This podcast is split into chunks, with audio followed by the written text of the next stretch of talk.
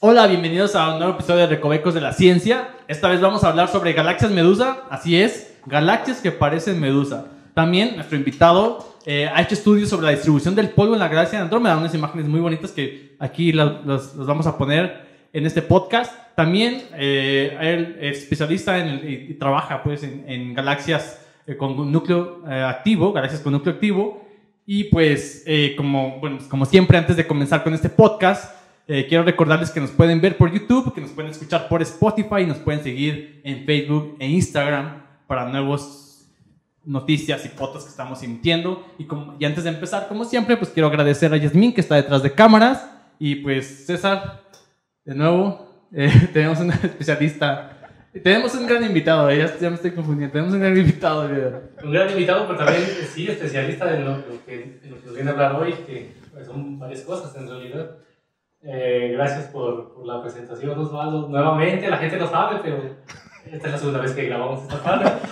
ya, habíamos empezado y no estábamos grabando audio, así es que. bueno, no, no, fui, no, fue mucho, ¿no? Eh, Nos dimos cuenta a tiempo. Pues nada, eh, tenemos de invitado al especialista, investigador doctor Jacopo Fritz, en el, investigador en el Instituto de Radioastronomía y Astrofísica de la UNAM, aquí en Morelia. doctor Jacopo, gracias por aceptar la invitación para participar en el podcast. Nuevamente, ¿cómo está esta tarde? Gracias a ustedes por invitar, eh, por invitarme a este, al podcast. Eh, y ya sé que tuvieron varios personajes de, eh, muy importantes. ¿Y todo bien? sí, gracias. No, estamos muy contentos de que esté acá con nosotros. Ya teníamos algún tiempo platicando de, de invitarlo, pero se nos había negado. Se esperaban el calor. Sí, esperamos el calor para tener con qué... Sí, tener, más o menos. tener el pretexto. Sí, eh, pues nada, gracias por, por, estar acá y entonces eh, pues vamos a, a, comenzar. Sí, vamos a comenzar. Eh, doctor, pues, como le he mencionado, una de las cosas que nos gusta conocer de nuestros invitados es un poco de, de, su carrera académica antes de hablarse de su trabajo que está haciendo ahorita. Y pues la pregunta era la que, la que habíamos hecho, ¿de, de dónde, ¿de dónde es? Sí, yo soy italiano, eh, estudié maestría y doctorado en la Universidad de Padova y también hice un, par de postdocs ahí. Eh, en cuanto terminé el doctorado ya me dijeron, me ofrecieron la posibilidad de colaborar con cosas relacionadas a mi trabajo de, de doctorado. ¿Hizo su maestría y su doctorado allá? ¿Y la, lo que es eh, la carrera aquí, no sé cómo le llaman en Italia? Eh, la universidad ahora ya es distinto, pero la universidad en esa temporada era nada más eh, un, un, diploma, que es el diploma de maestría, no había licenciatura, por ejemplo, eran más unos años y con esto terminabas, hacía una tesis y podías, si querías, empezar el doctorado. Ah, entonces, ¿usted es de Padua? Yo soy de cerca de unos, unos 60 kilómetros de Padova. Ah, sí, sí está cerca. Cualquier fin de semana se va. Sí, ya. No, pues claro, yo me iba diario, me iba y me regresaba en tren. Ah, bueno, eso sí. ¿Cuánto, cuánto tiempo hacía en tren? unos 50 minutos. Ah, bueno, muy cómodo. Yo, yo hacía como dos horas en la universidad. Pero bueno.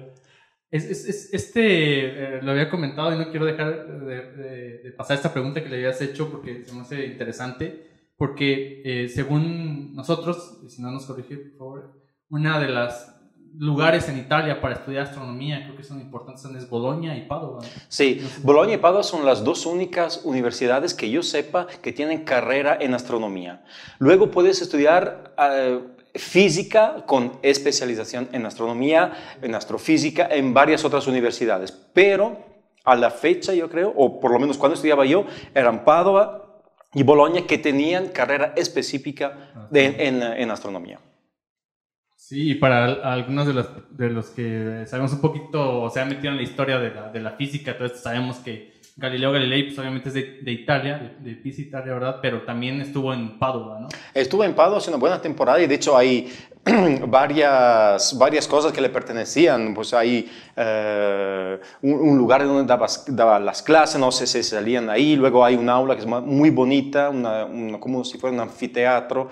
Eh, en donde eh, él daba la clase ahí abajo y era clase de anatomía, por lo que me acuerdo, y había los estudiantes mirando de arriba y pues son cosas que si, si uno va a Padua pues, es bonito verlas.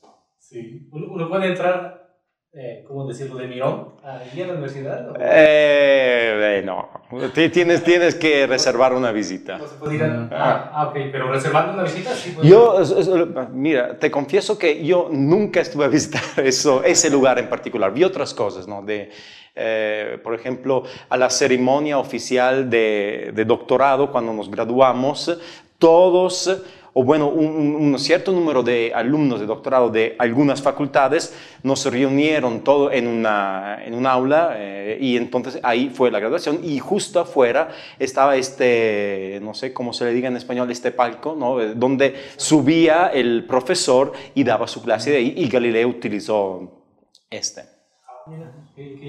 Eso se puede ver, cualquiera lo puede ver. Si quieres meterte a otras cosas, yo creo que necesitas, sí, reservar una cita, ¿no? Eh, a ver, esto, esto que dijo al principio sobre esta, la universidad y la maestría, eh, está un poco interesante, sobre todo acá para comparar en, México, ¿no? Porque acá se tiene que hacer una, una carrera que dura típicamente 4 o 5 años, y después pasar a, la maestría si es que uno así lo desea. ¿Cuántos años es allá entonces? Ahora mismo eh, no es nada más en Italia, pero yo creo que es bastante común en toda Europa. Hay unos tres años y luego dos. Eh, eh, esto con varias excepciones, por ejemplo, una de estas es eh, medicina, ¿no? O sea, ahí la carrera es mucho, mucho más larga. Pero normalmente ahora lo que haces es hacer tres años, haces una, un trabajo de tesis que es una investigación pero muy limitada y luego te gradúa. Te gradúas con, con, con esto y esto es más o menos equivalente a la licenciatura. lo que le llaman en Inglaterra el bachelor. Eh, y luego hace otros dos años que son especialización y entonces ahí escoges tu rama, la astronomía que te gusta más y te haces una especialización con una tesis que es más un, trabajo de investigación más completo que sin embargo no llega a ser tan largo como se hace aquí. Ah, usted entonces hizo aquella tesis para graduarse de la licenciatura de la universidad? Eh, eh, en esa temporada no había licenciatura, había los tres más dos años comprimido en cuatro y de hecho, por lo que me acuerdo, nadie se terminaba graduándose en cuatro años, prácticamente nadie. El tiempo típico era entre seis y siete años. ¿Y cuál fue su, su trabajo para, de tesis para titularse al final? De maestría, eh, fue un trabajo sobre algo que todavía sigo haciendo, que es eh, la reconstrucción de la historia de formación estelar de, la, de, galaxias en general. Ahí había un código que se estaba desarrollando que a través del análisis de los espectros de, de las galaxias podía reconstruir eh, cuándo y qué tantas estrellas se formaron a lo largo de la vida de una galaxia. las Perdón, normalmente eh, eh, hemos mencionado aquí, hay diferentes ramas en la física, diferentes ramas en la ciencia, inclusive en la astronomía, ¿no? ¿Cómo, eh, ¿Cómo fue que eligió usted estudiar estas poblaciones? Porque normalmente esto es de galaxias, ¿no? Normalmente, y, y es un área que se le llama, bueno, aquí en México le llamamos extragaláctica. Sí. Y hay otros que estudian la formación estelar, otra, la evolución estelar, ¿Por qué? ¿Cómo fue que le gustó esta área? ¿Alguien lo invitó o vio una plática? ¿Cómo fue que se dirigió a esta...? Pues mira, yo cuando empecé astronomía me, me encantaba la evolución estelar pero evolución estelar, o sea, de la, estructura de la estrella, la física, eh, de, de, la estructura y evolución de las estrellas. Y luego estuve viendo en varios cursos y uno de estos que tomé era de astrofísica de altas energías, eh, que en esa temporada se llamaba algo como astrodinámica cósmica, o sea, un nombre muy, como que parece... Muy llamativo, muy llamativo. Y esto iba de, bueno, iba de varios procesos de alta energía en las galaxias.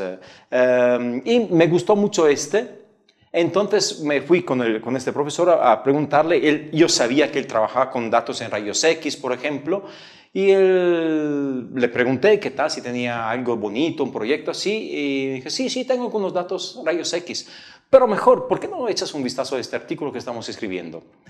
Pues yo eché un vistazo a este artículo, me interesó, eh, y pues me metí en este, en este proyecto. El artículo iba mm, exactamente en esto, reconstrucción de la historia de formación estelar de unas galaxias luminosas en el infrarrojo, y entonces aquí viene también la parte del polvo. Ah. Eh, y mm, para entender eh, lo, que lo que estaba pasando en estas galaxias. En esa temporada, esta no era una técnica tan aplicada, tan conocida y tan aprovechada como es ahora.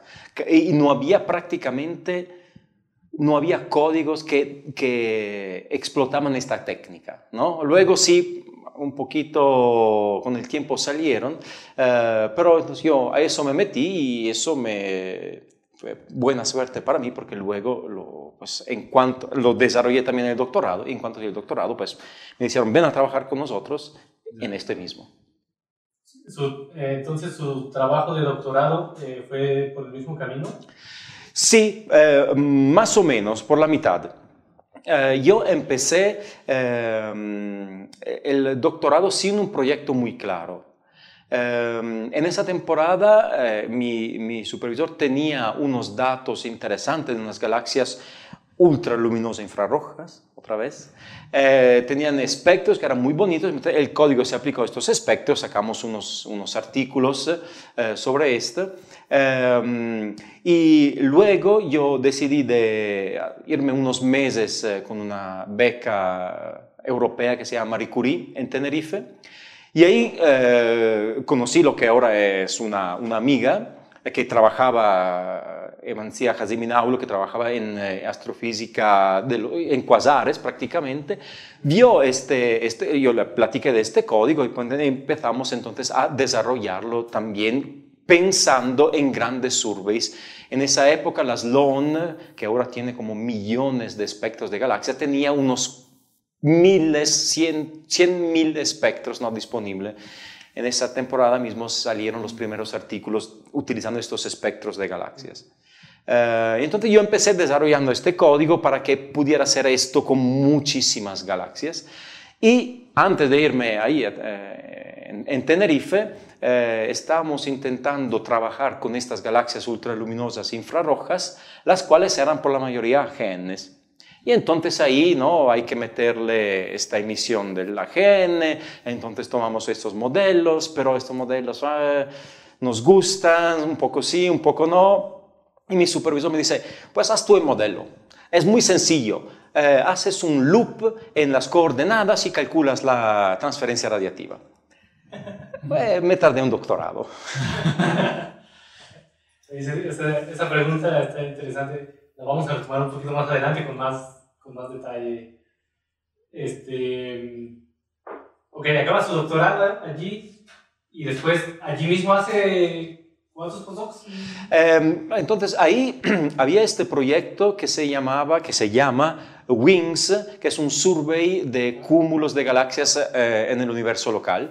Ahí se estaban tomando datos, eh, tanto de imágenes como de es- espectros, y necesitaban una herramienta para interpretar los espectros de estas galaxias. Pues entonces, ahí doy mi charla en el, eh, en el, en el doctorado, en, en el, en el examen de doctorado, hay alguien de la colaboración que escucha y dice, ah, mira, lo que necesitamos. Y entonces ahí empecé a trabajar con eso también.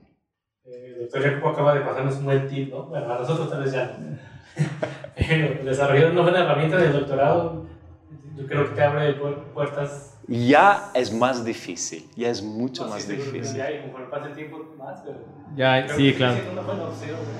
Sí, y eso también me, me- me- ese tema también lo quería, lo, lo quería preguntar, ya que entramos más de lleno ahorita en lo que, lo que está haciendo, porque eh, viendo su investigación, una de las pilares creo que, sí- que tiene, es que tiene, tiene software para cada una de estas áreas que se está trabajando, tanto el área de poblaciones estelares, para transferencia radiativa y también tiene para modelos de AGN, ¿no? Entonces, Eh, ajá, quería preguntar un poquito, más adelante le pregunto cómo fue estos desarrollos.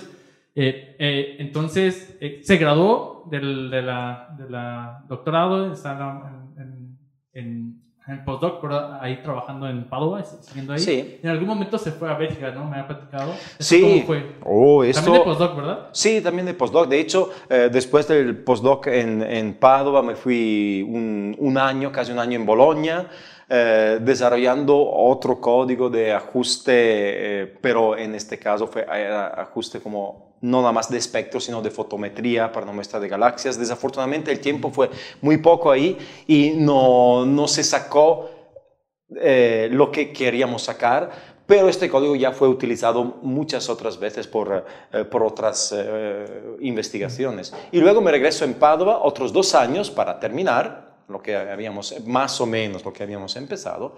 Y terminando ahí, pues, ¿qué hay después? ¿Qué hay después? Había esta plaza en Bélgica, porque se iba, en 2009, se iba a lanzar este satélite infrarrojo que es Herschel. Eh, y entonces Bélgica tiene algo muy interesante, es que eh, el, el gobierno de Bélgica eh, invirtió muchos recursos en el desarrollo de uno de los instrumentos eh, de Herschel, que se llama PAX.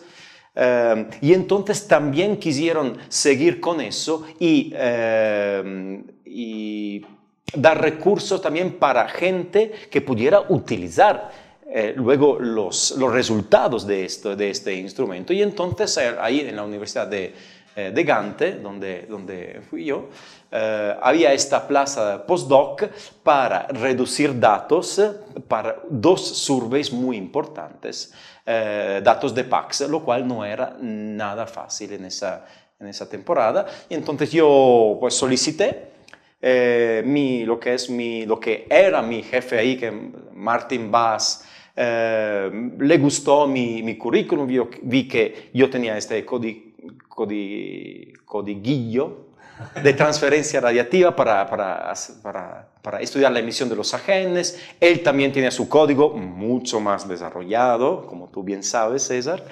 Eh, y entonces vimos intereses comunes y yo le dije, yo con mucho gusto voy, pero que sepas que de reducción de datos de estos yo no sé nada. Me dijo, no te preocupes, ven.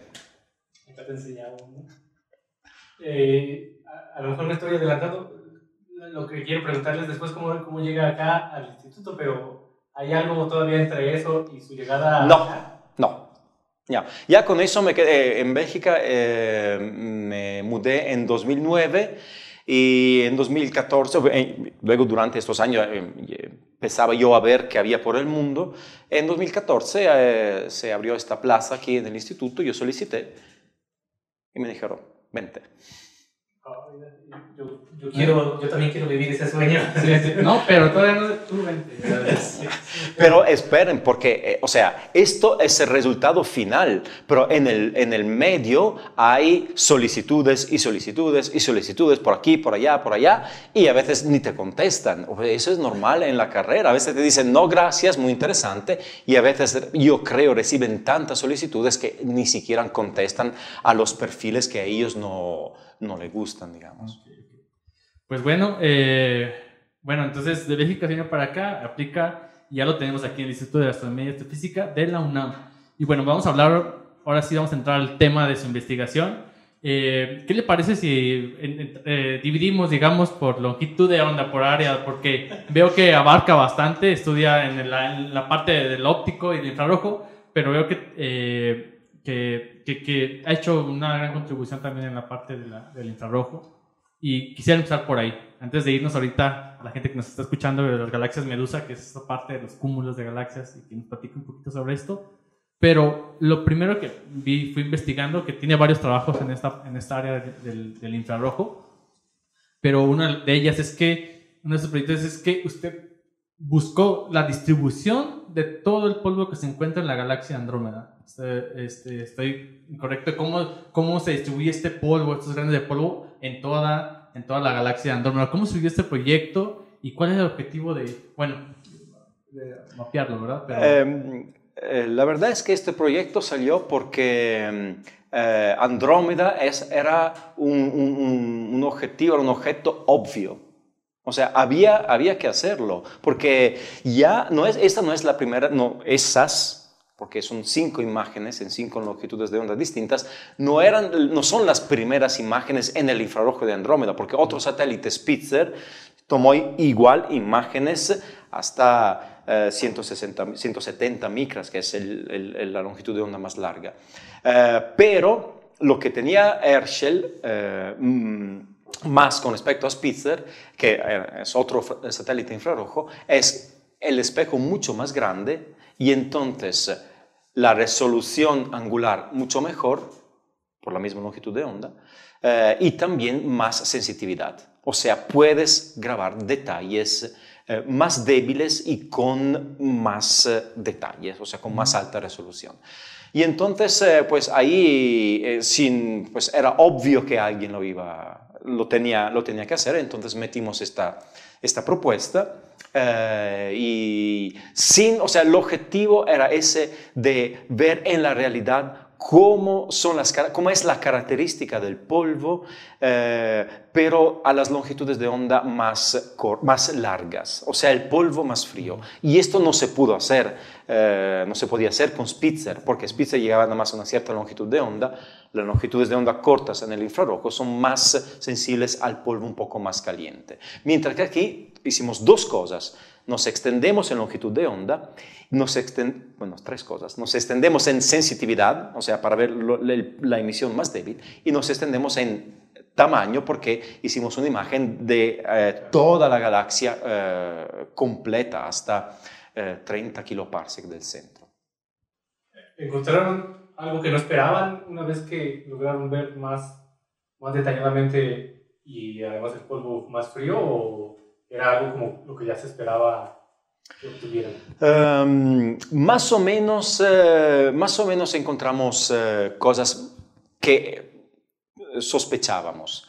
Eh, algo que nos sospechamos es, que de encontrar polvo a distancias, de detectar, más de encontrar, detectar polvo, emisión de polvo a distancias tan largas de, eh, de Andrómeda. Algo muy curioso y creo que eso no es algo que se vio por primera vez, pero lo notamos quizás por primera vez, fue un patrón en la distribución del polvo, eh, que es algo curioso porque si haces un perfil a lo largo de la longitud del eje mayor de Andrómeda, un perfil de cómo se distribuye el polvo, ves que hay unos máximos cada más o menos 5 kiloparsec. ¿No? En, en, M31, en Andrómeda, lo que ves, Andrómeda le dicen que es una galaxia espiral, pero en la realidad es una galaxia de disco. Y brazos espirales mm, no son tan fácil de, de, ver. Pero sí en, en la emisión del polvo, en el infrarrojo, tiene anillos. Hay un anillo que se conocía muy bien a una distancia de 10 kiloparsecs del centro. Hay otro anillo que más o menos por ahí iba, a 15 kiloparsecs, y nosotros decretamos estructuras a 20, 26 y 30, 31 kiloparsec. ¿no? Entonces hay como un patrón de que cada 5 kiloparsec hay, hay una acumulación de polvo en forma de anillos, pensamos, aunque esto no se pudo detectar también porque Andrómeda está un poco inclinada. ¿Y trataron de explicar esta, este patrón? ¿o no? no, esto no, no intentamos, eh, no intentamos hacerlo. Esto, eh, yo creo que para ir con esto eh, tendríamos que hacer simulaciones. pero hablando justo con, con, gente aquí del instituto, eso, pensamos que esto se puede explicar como eh, una galaxia que se pasó por el centro y provocó estos anillos, como cuando avientas eh, una piedra en el, agua haces, y haces estas olas y parece que un pasaje de una galaxia como puede ser M32, que es una elíptica que se encuentra pues ahí y que parece que hay simulaciones que dicen que eh, si interactuó con, con Andrómeda, parece que esto pueda provocar estas olas después de este trabajo suyo, nadie ha, buscado eh, explicar esa parte. Eh, no, no, la verdad no, no sé. Además, no sé qué tan interesante sea esto. Sé que hay un trabajo importante porque se publicó en Nature eh, con simulaciones de, de, un encuentro entre Andrómeda y M32 para explicar, por ejemplo, un hoyo que hay en, un anillo de polvo. ¿no? Se ve claramente un hoyo, se separa en dos y parece que esto es, eh, pueda ser provocado por el pasaje de M32. Okay. Sí, ahorita estoy viendo la imagen, ahorita aquí en edición aquí lo vamos a poner. La verdad es que está muy impresionante esta, esta imagen de Andrómeda, cómo se distribuye todo el polvo, ¿no? Pareciera... Sí, yo de un inicio pensé que eran como los brazos, pero ahorita que lo describe muy bien, sí es cierto, ¿no? Son como estos anillos como concéntricos, pareciera, ¿verdad? A diferentes distancias. Uh, si lo queremos ver así. Eh, pues bueno, eh, como hay muchas cosas que hablar, vamos a, vamos a pasarnos a, a, otros de los proyectos que ha hecho. Y este, esto de la publicación de Andrómeda lo publicó aquí viendo el artículo en el 2012. Esto fue, a ver, ¿en qué, para solo ubicarnos, en qué época estaba en postdoc? En, en, Bélgica? en, Bélgica, sí, sí, porque yo ahí estábamos todavía con los datos de Herschel. Herschel ya no, no, funciona porque se le acabó el, el, helio líquido que es necesario para enfriar los instrumentos y entonces su vida terminó en uh, abril 2014 si no me equivoco. O sea, duró... Cinco años, poco, poco, poco más de cuatro años. Y entonces yo estaba ahí, pues ahí había que disfrutar de esto y, y se hizo ahí. Sí. Entonces creo que me voy un poquito más atrás, porque su modelo de tono de polvo es de 2006, ¿no? Allí, allí me interesa, eh, usted nos ha dicho, tiene bastante, o sea, usted desarrolla sus propios códigos e incluso hizo este, este modelo, ¿no? Eh, ¿Cómo es que, bueno, nos platicó un poco de esto, que es que alguien, eh, su jefe le dijo que era muy sencillo hacer esto? supongo que eso solo es de, o sea, supongo que para alguien experto sí debe ser ya muy sencillo. Pero yo quisiera que nos contara un poquito cómo es este desarrollo de un modelo. Requiere, o sea, en 2006 supongo que el requerimiento computacional era muchísimo más exigente que ahora. Eh, ¿Cuánto tiempo le tomó hacer esto? ¿Qué, qué conocimiento de la física tiene que tener para poder desarrollar un modelo eh, para explicar precisamente el fenómeno físico? Bueno, de, de, ¿Qué conocimiento físico? Depende muchísimo de qué modelo es. Eso es un modelo que implica transferencia radiativa. Entonces ahí hay un libro que yo eh, en esa temporada utilicé, que es el Ribicki-Lightman. ¿No? Ahí con todas las ecuaciones y ahí buscando y viendo y qué hizo otra gente y qué no hizo. Eh, y, de hecho, si tengo que decirle la verdad, cuando salió este modelo ya estaba más o menos viejito. Por lo menos por lo que ya se estaba desarrollando en esa época, que tú sabes muy bien, el modelo de Nenkova, que es otro modelo que explica lo mismo, o sea, es 2002. Debería y lo sabes. Eh, y entonces, pues ahí uno se pone a estudiar, a ver cómo, cómo lo haces. Eh, tienes que poner en un archivo, prácticamente en un archivo, porque tu programa, tu código es un archivo, tienes que poner la, una estructura en tres dimensiones y tienes que, que, calcular, o sea, tienes que tener un objetivo. ¿Qué, ¿Qué, es que quiero? Quiero tener la emisión infrarroja de toda la estructura a cada longitud de onda. ¿no? Entonces, ¿qué necesito? Por esto necesito saber cuáles son las características del polvo, cómo absorbe, cómo emite. Necesito ver qué cuestiones necesito, y aparte de la física, luego yo creo que la, eso es bastante estándar en realidad. La parte que para mí fue más difícil, eh, aparte eh, romperme la cabeza en todas las cosas malas que escribes, ¿no? que es normal cuando haces un código, eh, es, fue en esa época me acuerdo que batallé muchísimo con la geometría. Porque yo necesitaba ver una estructura en tres dimensiones eh, y ver cómo la emisión de una parte de estructura me llegaba. Y o sea, de este lugar iba atravesando a lo mejor la misma estructura, entonces tienes que tomar en cuenta las interacciones, todo esto.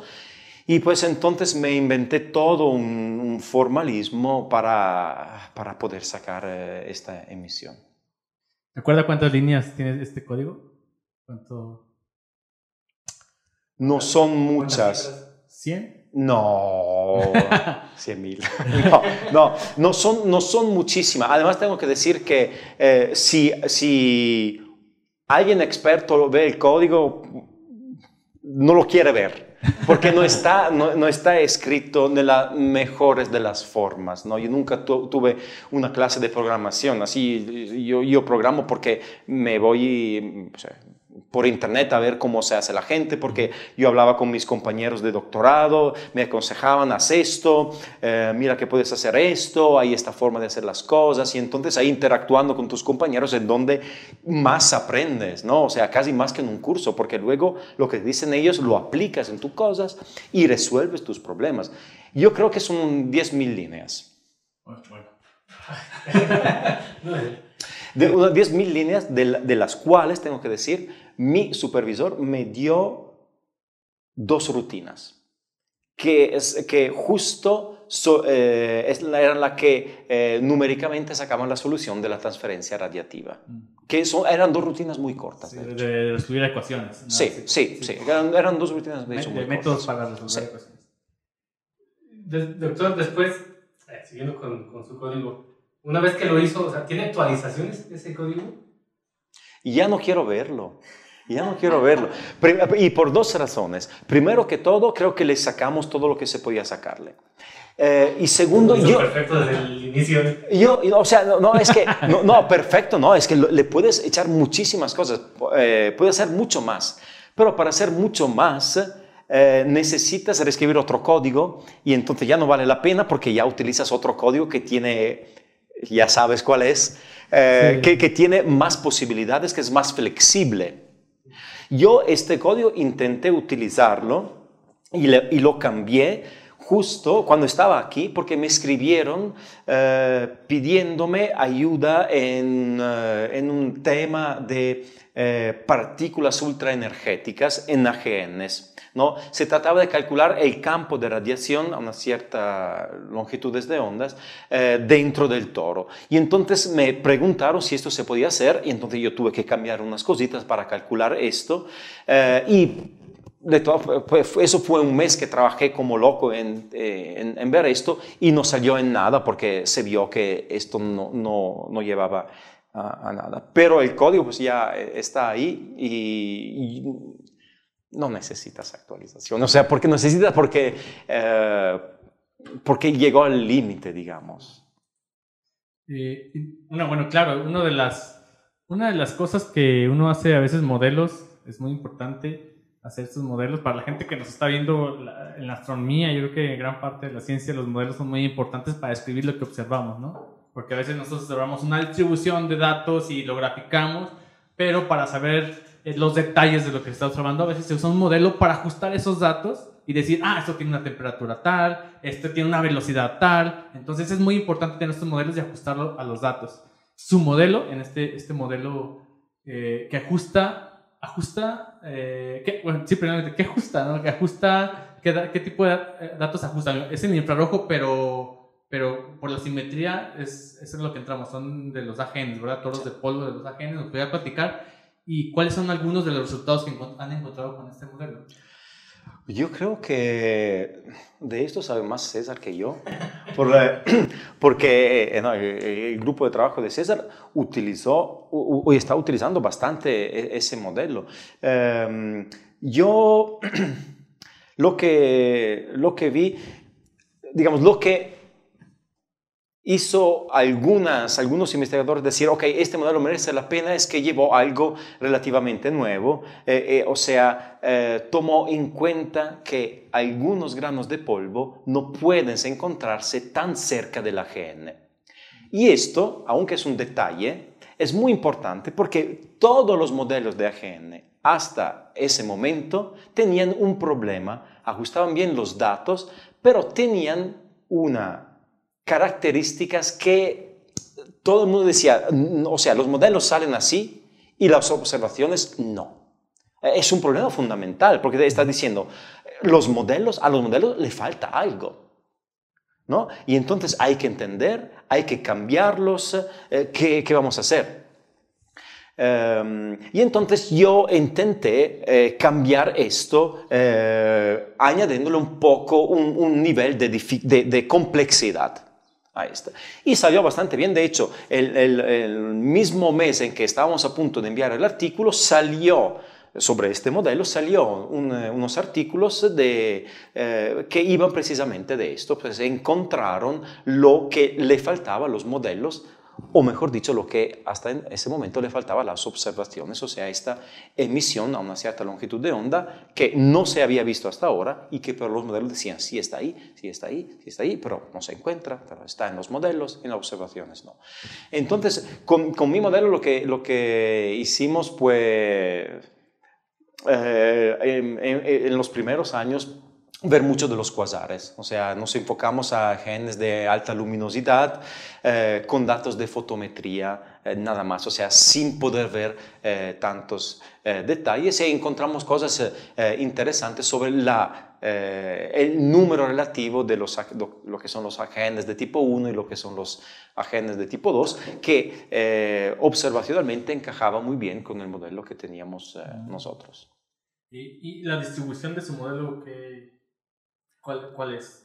O sea, ¿el polvo se... cómo está distribuido? Eh, mi modelo fue, era un polvo muy, era una distribución muy sencilla, ¿no? Porque yo quise hacerme las cosas eh, fáciles. Entonces es como una, un dona, ¿no? Eh, con donas con unos angulitos un poco así, que no encuentras en los donas que se comen. Uh -huh. eh, y ahí el polvo está distribuido eh, de forma uniforme. O sea, es un dona como si fuera relleno de polvo, mientras que ahora pues se va por otro tipo de distribución. ¿no? Dicen que no es todo relleno de polvo este dona, sino hay nubes, hay filamentos, no es una distribución homogénea. Eso es bastante más complejo. Doctor, quiero hacerle esta pregunta. Bueno, decíamos, eh, pasando un poquito de lado de esta parte, y no quiero que se me olvide. Hace poco teníamos un, un invitado que nos decía que el polvo es un dolor de cabeza, ¿no? sí, claro. ¿Usted por qué, por qué le gustó, o supongo que así es que le gusta, estudiar el polvo? ¿Qué, qué es lo que le llama pues, de, de esta parte? Um, Tal vez no considera que sea un dolor de cabeza. Uh, pues, pues, no sé, podría contestarte que lo estudio porque es un dolor de cabeza, por eso mismo.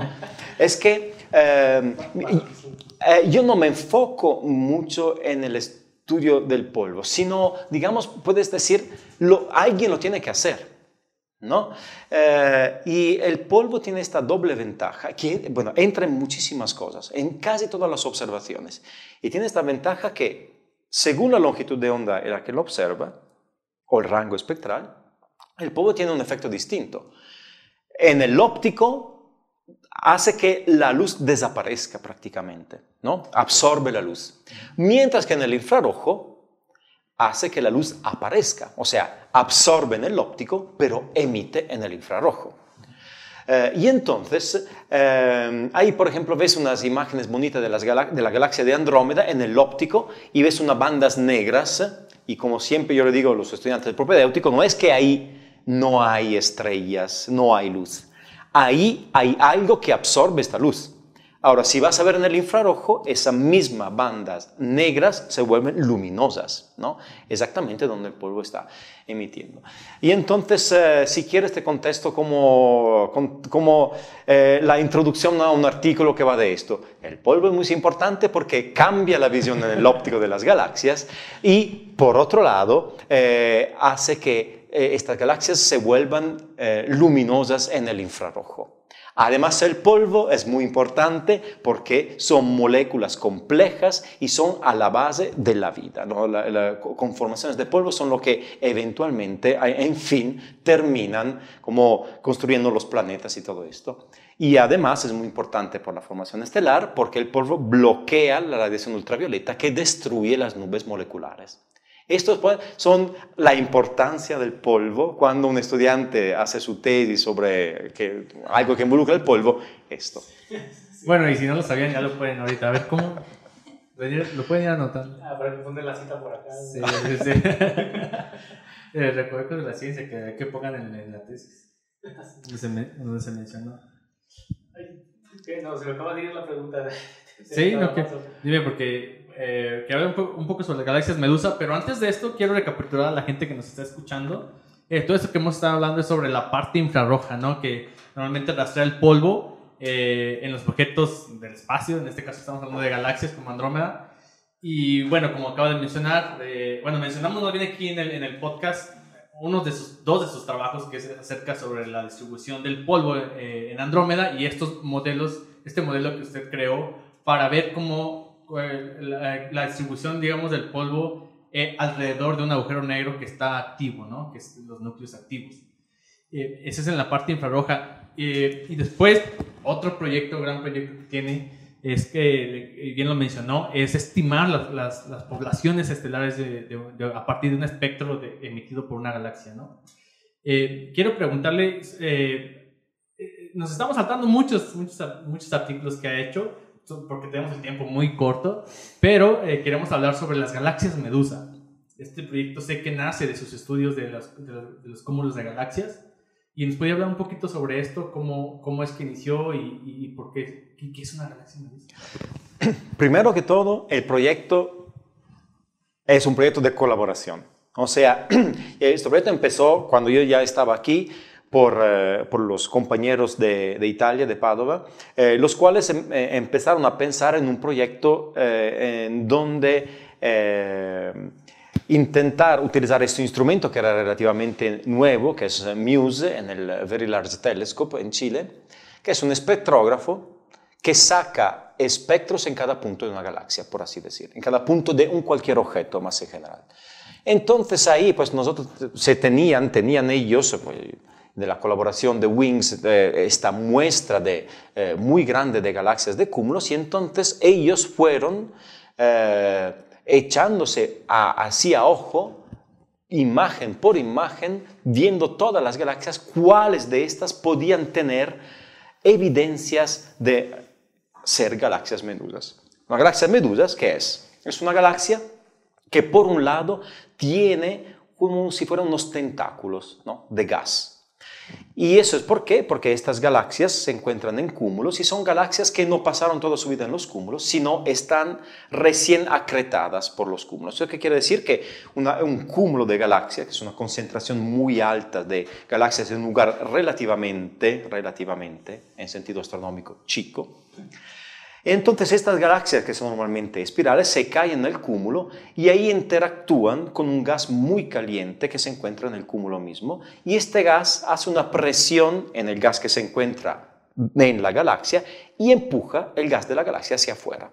Entonces así se forman colitas de gas que se van saliendo, donde se pueden formar estrellas, donde hay varios de estos mecanismos. Entonces es relativamente, relativamente sencillo ubicar una galaxia que eh, está sujeta a este proceso, o sea, una galaxia medusa, porque ves, por un lado es una galaxia relativamente regular y por el otro lado ves que hay estas colitas que se salen, ¿no? que no es tan fácil identificarla en una imagen normal, pero ya en cuanto tengas espectroscopías, datos de espectros, pues ahí aparecen eh, en toda su maravilla. Sí, sí, sí, estaba viendo estas imágenes eh, porque es muy impresionante. O sea, tú buscas en Google ahí una galaxia normal y, y se ve así como el, un disco, ¿verdad? Normal. Pero si ya lo ya ves en otra longitud de onda, como de, de donde, donde, se puede lograr observar la, la, formación estelar, de repente aparecen las colas así de un lado, ¿no? Es impresionante cómo el cambiar a veces de, de una longitud aparecen de la nada. Estas, estas galaxias que tienen estas grandes colas, ¿no? Y, y, este, y se parecen a las galaxias Medusa. O sea, hay gente que yo he visto que, pone ahí de analogía una, una medusa a un lado, ¿no? Sí, sí. Parece igualito. Eh, y eh, bueno, la, la, pregunta es, ¿y por qué es importante estudiar estas galaxias? Eh... Sí, estas galaxias no se estudian nada más porque, ay, mira qué bonito. eh, ay, mira qué bonito es lo que luego... Eso atrae, atrae al estudiante. Sí, ah, sí además. Eso, eso va a ser una sección de nosotros. Para, ah, en la sección, ay, mira qué bonito esta galaxia. Les vamos a dejar este. Este está buenísimo. Esa es una razón, pero también, o sea, lo, el hecho de que sea bonito es, es, es bueno también porque la gente luego ve lo que se puede hacer, lo que se puede descubrir, ¿no? Entonces ve lo bonito estéticamente. Pero esto, por supuesto, eh, por detrás vienen muchísimas otras cosas. Eh, eh, las galaxias medusas son importantes, es importante conocer cómo funciona todo esto, porque el, el, asunto general es la evolución de las galaxias. Lo que se ve es que las galaxias en los cúmulos son, en los cúmulos en el universo local, o sea, donde, son por la mayoría, no todas, pero por la mayoría, en gran cantidad, prácticamente galaxias en algún sentido muertas. Eso quiere decir muertas, o sea, ya no están formando estrellas, no pasa casi nada de nuevo. ¿Y esto por qué? Porque el cúmulo, los cúmulos de galaxias son un medio ambiente eh, muy difícil para formar estrellas en las galaxias, porque hay varios mecanismos que actúan en esas galaxias que remueven el gas. Si no hay gas en una galaxia, las estrellas no se pueden formar, porque no hay nada que pueda eh, formar estrellas. Las estrellas se forman eh, del gas. Pero hay varios mecanismos físicos que pueden explicar por qué. Y de hecho, varios mecanismos físicos que son la razón del por qué las galaxias en los cúmulos terminan no pudiendo formar estrellas.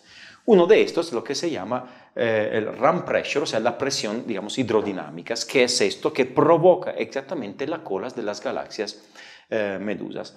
Entonces hay un gran debate en la literatura intentando explicar cuál es el proceso más común en los cúmulos eh, que lleva a esta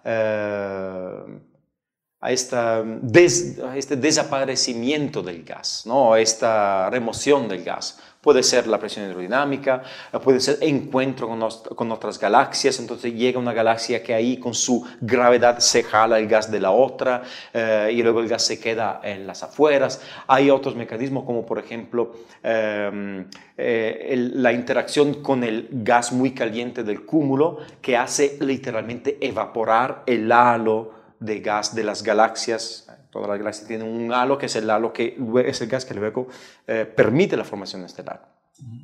Pero no sabemos cuál es el mecanismo más importante, si el uno o el otro, o son igualmente importantes. Entonces, eh, estudiar las galaxias Melusa exactamente permite esto, ver qué tan eficiente este, es este mecanismo y cómo termina eh, una galaxia su, su vida dentro, dentro de un cúmulo. Además de detalles muy, muy técnicos y sobre la, sobre la física, ¿no? por qué interactúa, cómo interactúa, cuál es el tiempo de, de, interacción, de interacción. ¿Pasa nada más esto de que se sale el gas? Eh, ¿No pasa algo más? Y pues ya vimos que pasan varias cosas. Okay. Eh, otra, de las, otras preguntas, y, para la gente que nos, también nos está viendo o escuchando, eh, eh, las, una, es otro código que se tiene que se llama Sinopsis, ¿no? lo conocemos en el instituto, es un código de ajuste espectral. la gente que ahorita, creo que, que si nos lo puede explicar, porque gracias a este código, y lo mencionó cuando estaba usted, me parece, en Padua, que inició con este proyecto, con este código, eh, puede eh, calcular eh, la cantidad, qué edades tienen las estrellas en una galaxia, qué masas tienen en esta galaxia. Entonces, a veces lo, mencionamos, esta galaxia tiene tal masa o tiene estas poblaciones, estas edades que tiene aquí. ¿Cómo es que funciona este tipo de código para poder decir ese tipo de características de una galaxia? Aquí vamos bastante en el técnico. Eh, bueno, primero que todo quiero decir, esto no es un código único, hay varios, hay varios, más o menos utilizados. Em, ¿Cómo funciona? Pues eso se basa en el utilizo de modelos teóricos.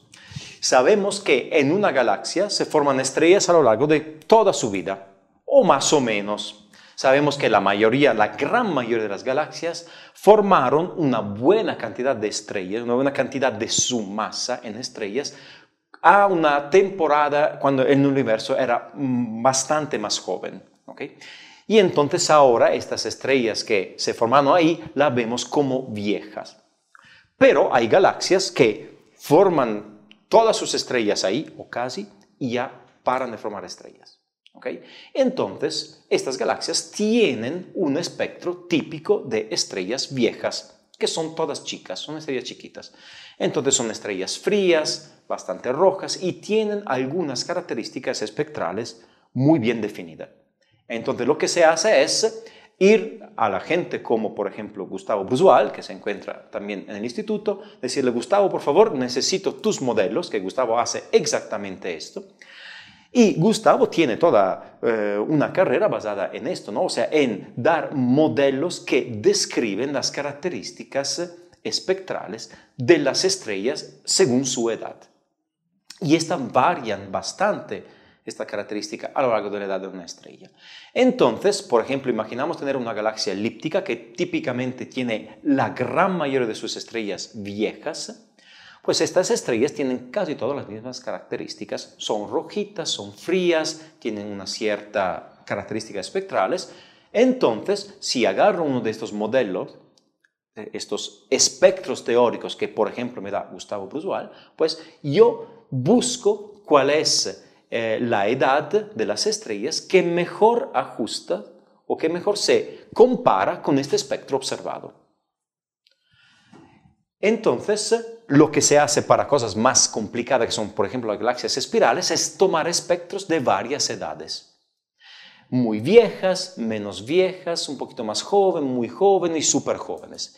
Y la juntamos, juntamos el espectro teórico de estas estrellas, lo juntamos y vemos cómo compara con el espectro, con un espectro observado. Y buscamos la combinación entre estas eh, edades y, y cuántas estrellas en cada edad tenemos para tener el mejor espectro, o, digamos, el espectro que mejor se compara con el espectro observado. Ok. Sí, es, eh, digo, porque es un, es un programa que es a mí se me ha hecho que es muy, bueno, es el único que está, como, en, digamos, en el distribuido acá en, la, en, el medio, pues, para hacer este tipo de cálculos, pero sí es más impresionante cómo es este método para, para poder saber cuánta masa hay en una galaxia, para saber qué edades tiene, o sea, es, es algo impresionante. Bueno, y bueno, César, eh, como siempre decimos, la batería no nos da para, para estarnos eh, horas aquí platicando porque solamente hemos platicado acerca de tres trabajos que ha hecho, pero tiene, tiene bastantes artículos de investigación. Pero pues, nada, se, nos acaba el tiempo y tenemos que ir cerrando este podcast. No sé si quieras hacer otra pregunta. Sí, solo, solo a ver, eh, esta parte de las galaxias Medusa, pues yo no sé nada. Eh, más que lo que he visto de alguna charla de Osvaldo, que es, precisamente estudiante de, de Jacopo. Eh, pero sí he visto algo que, que pueden relacionar em, con un AGN, ¿no? Estas galaxias medusa. ¿Han encontrado alguna relación de esto? Eh, ¿Es posible que ese gas con el que interactúa active después el agujero negro o active el AGN? ¿Han encontrado algo con, con los AGNs o no? Yo creo que ya sabes la respuesta. eh, mamá, no, no. no, no. Puedo intuir algo, pero Sí, eh, sí, sí, hemos encontrado. Y eso fue algo bastante o bastante inesperado. O sea, no, es algo que no, que no esperamos de encontrar. Y lo que vimos, eh, lo que notamos, es que eh, las galaxias que se encuentran en la fase de pico de, de, este, de este fenómeno, o sea, que tienen unas colas muy largas, eh, es muy probable que tengan actividad nuclear, o sea, precisamente un AGN. Okay en el centro. Y esto lo hicimos con unas poquitas galaxias, lo descubrimos, por así decir, con unas poquitas galaxias. Entonces vimos colas muy largas, AGN. Ahora, a pesar de la poca estadística, esto es bastante contundente porque los AGNs en los cúmulos son muy, muy, muy pocos. Un 3% o por ahí de las galaxias que se encuentran en cúmulos son AGNs. Entonces es una casualidad, pues, debería ser una casualidad muy muy fuerte el hecho de que estas galaxias con sujeta muy fuerte presión hidrodinámica, o sea, o RAM pressure, pues con las colas muy largas, casi todas pues ahí tengan eh, una gen. Y, de hecho, en esa misma temporada, eh, una, una, estudiante de aquí, eh, Mariana Ramos, estaba haciendo simulaciones con, con, su supervisor, que es Gilberto Gómez, de galaxias cayéndose a cúmulos. Y lo que vieron ellos es que en algunas situaciones, pues el gas sujeto a, esta, a estas fuerzas, a esta interacción, se iba hacia el centro de la galaxia. Y entonces ahí es una posible explicación de por qué hay AGN, porque ahí hay un fenómeno que aparte de sacar este, gas en las colas, pues avienta de alguna forma gas hacia el centro y ahí hace que se encenda, digamos, el eh, hoyo negro supermasivo. Ok, ok. Sí, interesante. Más, adelante a ver si... Sí, hay mucho, es que hay, mucho que platicar, eh, pero no, no eh, bueno, otra cosa que le queremos preguntar antes de cerrar este podcast eh, es en qué se encuentra trabajando ahorita. Eh, hemos hablado sobre estas dos grandes áreas en las que trabaja, pero ¿qué se, qué se encuentra haciendo ahorita?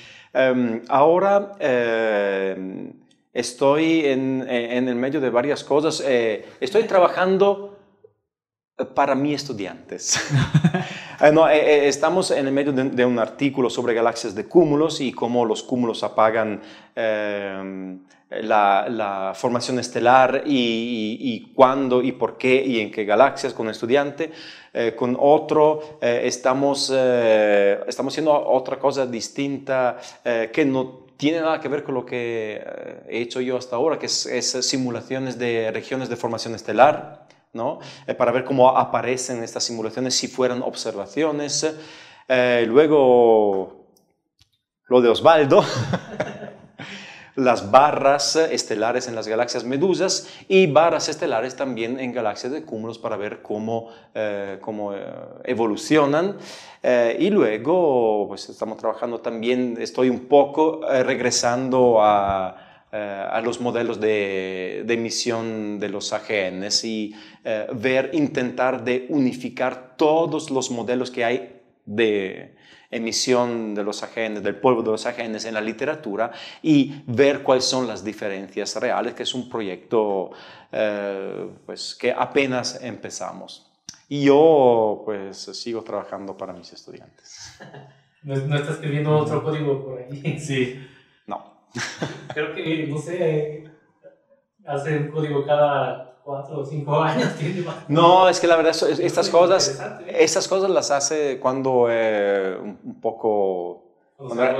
no, cuando eres joven, eh, cuando estás en, los primeros pasos de tu, de tu carrera. Ahora yo no, nunca me aventaría a hacer eh, un código a menos que no tuviera yo un proyecto que necesita de verdad este código y no hay nada más en la literatura, lo cual se está volviendo muy poco probable hoy en día, porque hay muchísimas, muchísimas herramientas ya disponibles. Eh, pues sí se está acabando. Sí, eh, sí, hemos hablado, para recapitular rápidamente, gente que nos escucha, hemos hablado sobre la distribución del polvo en la, en la galaxia Medusa, nuestros trabajos de, nuestro invitado, también hemos hablado de sus modelos que ha hecho para, para estudiar la distribución del polvo que, que rodea el agujero negro de estas galaxias. Eh, pues algo masivas o más bien que tienen núcleo activo en, su centro. Y pues ahora de este, estudio de galaxias Medusa que también tiene otro modelo que para calcular las edades y, eh, y, todas las propiedades de las poblaciones estelares de las galaxias. Pero, y bueno, pero tiene trabajos, tiene muchos eh, otros eh, publicaciones entre ellas, otra, una que estamos también, una que estábamos viendo que se llama Dospedia, que también es un proyecto que en el que estaba, pero bueno, se nos va comiendo el tiempo y espero, esperamos que, como, siempre, a lo mejor en una próxima hagamos otro podcast sobre invitación. Sí, y si tienen preguntas sobre lo que ha comentado y, cualquier cosa, pues igual pueden escribirlo aquí y nosotros con gusto le pasamos el mensaje al doctor. Y pues bueno, eh, doctor, antes de que antes de cerrar este podcast, como siempre, eh, queremos cerrar con una sección que llamamos las reco preguntas y nos gustaría que saber su opinión o su respuesta en estas preguntas. Es el examen sorpresa. Ay, madre mía. Ok. no, no tan Y bueno, eh, la primera pregunta es la siguiente. De todas las preguntas abiertas que hay en la ciencia, y, pongo por ejemplo, eh, ¿qué es la materia oscura? ¿Qué es la energía oscura? ¿Qué es el tiempo? ¿Hay vida en otros planetas? De este tipo de preguntas, no, no necesariamente las que, esas que menciono, ¿de cuál le gustaría saber la respuesta? ¿Una? Sí, una. ¿Una sola? Sí, haga cuenta que pide un deseo y quiero saber de qué está hecho. Uh, yo creo que cuando empezaste a hacerme la pregunta, yo pensé materia oscura. Porque, porque según yo puede ser que haya algo de relación también con la energía oscura. O sea, puede ser que si entiendes esto ya vas entendiendo la otra parte también. O tienes una pista por lo menos. ¿Sí? ¿Por qué? Por- por- porque pues, el, el- el modelo cosmológico del lambda CDM es, le va de materia bariónica, materia oscura y energía oscura. Y ahora conocemos la materia bariónica y poco. ¿No? O sea, porque, porque sí la vemos, pero no la vemos toda y todo esto. Ya se conoce, la energía oscura le quita un 30% más o menos, o por ahí, ¿no? A, al- a la, a la planedad, ¿se dice planedad? Del universo. Ahora, ah, bueno, a eso. Ahora te falta lo demás, pero ya si, si llegas a tener conocimiento de lo que es la materia oscura, sí hay materia oscura. Si no hay, a ver, a ver, a ver qué pasa, a ver qué pasa. Pues mira, por, por ejemplo, si no hay materia oscura, pues el lambda CDM me imagino que también tiene, se tenga que arreglar, pero ya sabes que no hay materia oscura, pues y, y ya, allá pones un, un punto. Pues ahora sí. Ah, pues sí, el lambda. Sí, ahora sí, bueno, al menos ya, se ya, va- ya vas a ver la respuesta. Eh, segunda pregunta. Voy a sacar un pizarrón de aquí. Ay, madre Ah. mía. No, no es cierto. Eh, la, la segunda pregunta es esta. Eh, de todos los científicos en general, eh, físico, astrónomo si le gusta más, eh, eh, de toda la historia, ¿con quién de ellos, con cuál de ellos le gustaría, eh, no sé, tomar un- una copa, una cerveza, un vino, una cena, conocerlo en una tarde, un día? ¿Y por qué?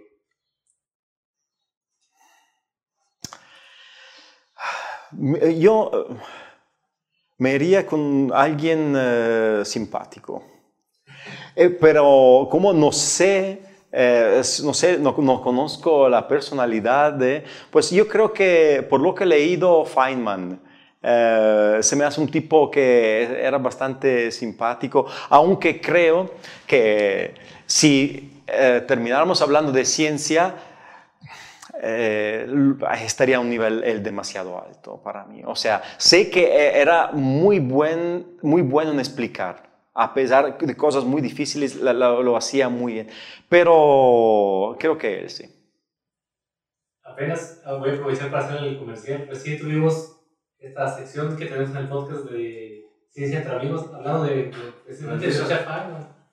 Eh, ahí sí quiere echarle un ojo después. Sí, la gente vea, Por vea, supuesto. vea, vea lo que comenta de ver, que sí que era un personaje. Y la gente también, si no lo ha visto, los invitamos a que vean nuestro, nuestro episodio de Ciencia entre Amigos, hablando de Richard Feynman. Estuvo muy bueno, muy, muy ameno. Y efectivamente, nosotros estuvimos estudiando un rato a este físico y un personajazo en todo el En todos sentido. ámbitos. Sí.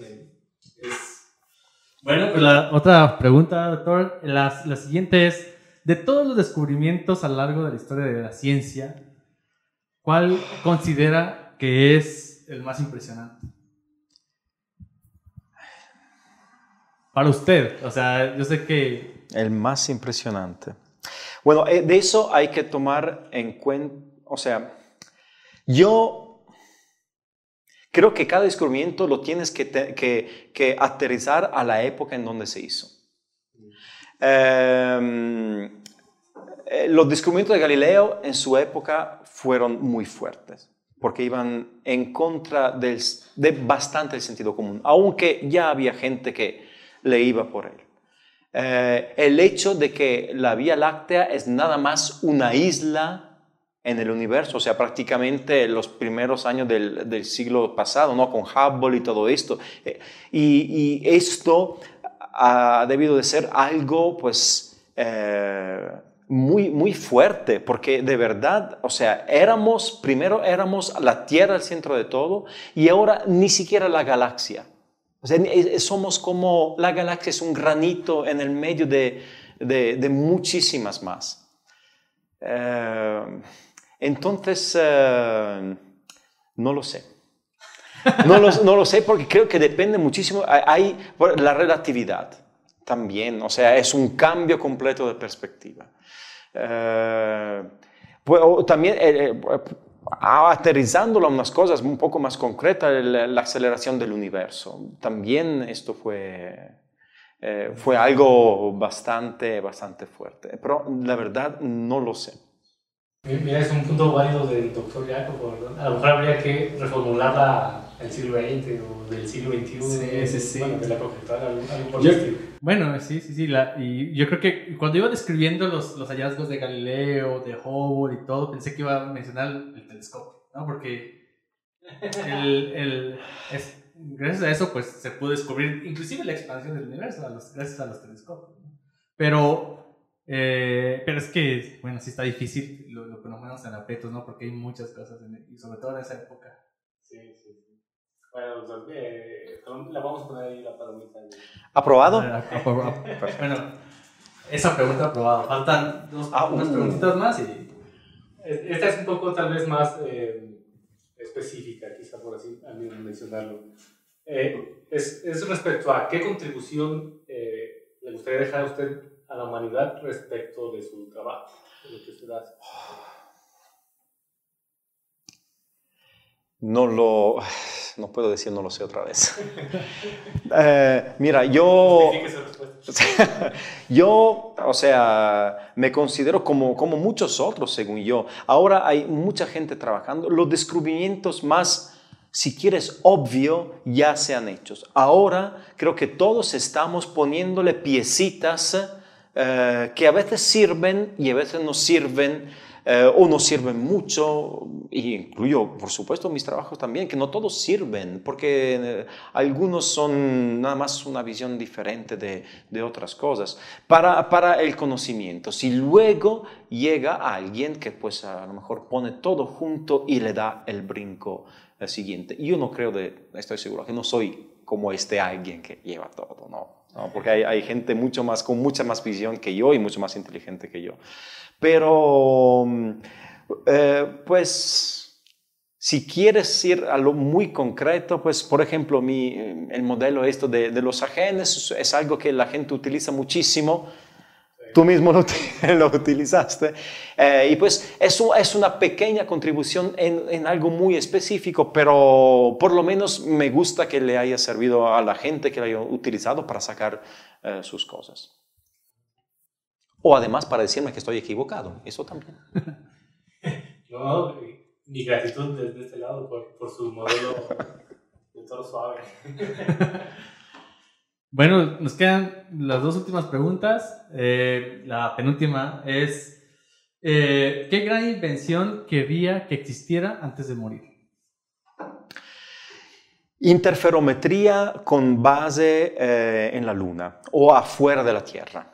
Y esto creo que, o sea, telescopios, ¿no? Que se extenda la base de la interferometría y posiblemente a longitudes de ondas más cortitas No, ok. que, que- que en el radio. Si, si puedo desear lo que sea, pues eso. Sí. Sí, sí, sí, lo, lo que, lo que le guste. Bueno, pues la, la última pregunta es: ¿formaría usted parte de los voluntarios eh, de, de- de estos cohetes que van a viajar a Marte? No. Si le llamaran ahorita mismo, vamos. No, no, no, no, no. O sea, no. no, creo que. No, eh, si fuera otra vida, si fuera con unos 30 años menos, puede ser que sí. Pero después de haber visto tantas series eh, sobre viajes a la Luna y viajes a Marte, eh, eh, ¿me llama la atención? Sí, muchísimo. Tiene que ser increíble, o sea, hasta ir, ni siquiera a Marte, hasta la Luna. O sea, ver todo de otra perspectiva tiene que ser eh, una experiencia, pues, que ni uno puede imaginarse hasta que no lo, hasta que no lo viva. A la Luna le echaría, a lo mejor sí, lo pensaría un poquito. A Martes, no. Bueno, También vamos a poner el check porque es, es muy, muy eh, válida cualquier respuesta. Creo Muchas que, gracias. bueno, esta pregunta reciente en la sección, pero creo que no hay muchos eh, muy adeptos a... Sí, no hay muchos valientes que digan, sí, yo me voy. Pues, quiero además- morir ahí, quiero ser parte de la historia, no le sé que me muera ahí. Además, te llaman y no te dicen, pues vente. O sea, Vente a ver si lo puedes hacer. Bueno, sí, también. Porque luego uno se vuelve loco y mata a los demás. Pues bueno. Creo que sí han visto muchas series. Sí. Eh, ¿sí? Bueno, pues con eso nos vamos, César. Eh, agradecer al doctor por aceptar nuestra invitación en este Gracias a ustedes. podcast. Gracias, doctor, por aceptar la invitación. Como dice Osvaldo, esperamos una siguiente Sí, definitivamente. eh, edición, emisión del, del programa, porque sí quedan, algunas, tiene, tiene muchos trabajos, la verdad, mucho, hay, hay mucho de qué Sí. platicar de, de lo que ha hecho en, su- en su carrera. Sí, sí, pensamos en dividir el podcast en diferentes, ah, eh, grabar varios de diferentes temas, pero mejor nos decidimos por un poquito de todo para conocerlo y ya- después grabar a profundidad Después, esos si, temas. nos, si nos acepta la invitación, pues ya. Claro. Claro que sí, con Pues, gusto. Muchas gracias, doctor. Gracias a ustedes. Gracias. Pues bueno, nos vamos, César. Nos vamos. Eh, nos despedimos. Eh, gracias por, por ver este episodio y les, les recuerdo que nos pueden, de nuevo les recuerdo que nos pueden ver en YouTube, nos pueden seguir, nos pueden escuchar en Spotify, nos pueden seguir en Facebook e Instagram y pues agradecer a Yasmin que estuvo detrás de cámaras, atenta también en el audio que todo estuviera bien y pues César, gracias. Nos vamos. Nos vamos, nos vamos. Pues muchas gracias, Osvaldo. Igual, eh, muy, muy ameno hoy el, el programa. Gracias, doctor, de nuevo. Y pues nos vemos. Nos vemos la próxima. Bravo.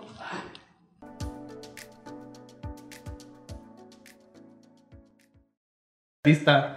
Tenemos un gran invitado, eh, ya, ya me estoy confundiendo. Tenemos un gran invitado. Un gran invitado, pero también. Cómo se hacían las, las cosas, porque Galileo no era astrónomo nada más, sino como en esa Ay, temporada. Doctores, no estaba grabando, Fren. Uy, perdón.